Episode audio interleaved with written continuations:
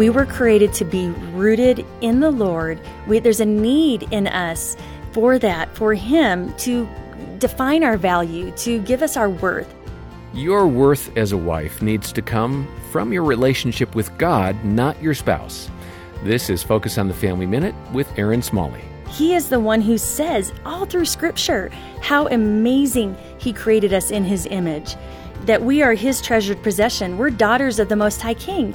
Our husbands can come alongside of us, but we can't look to them to fulfill those needs. Hmm. They were not created. That's not what God had in mind. We come together as teammates, as I'm his helpmate. It's not that I come to him to fill all of those needs. Encouragement to look to God to fulfill your needs so you can enjoy the relationship with your spouse more fully. More from Erin at FamilyMinute.org.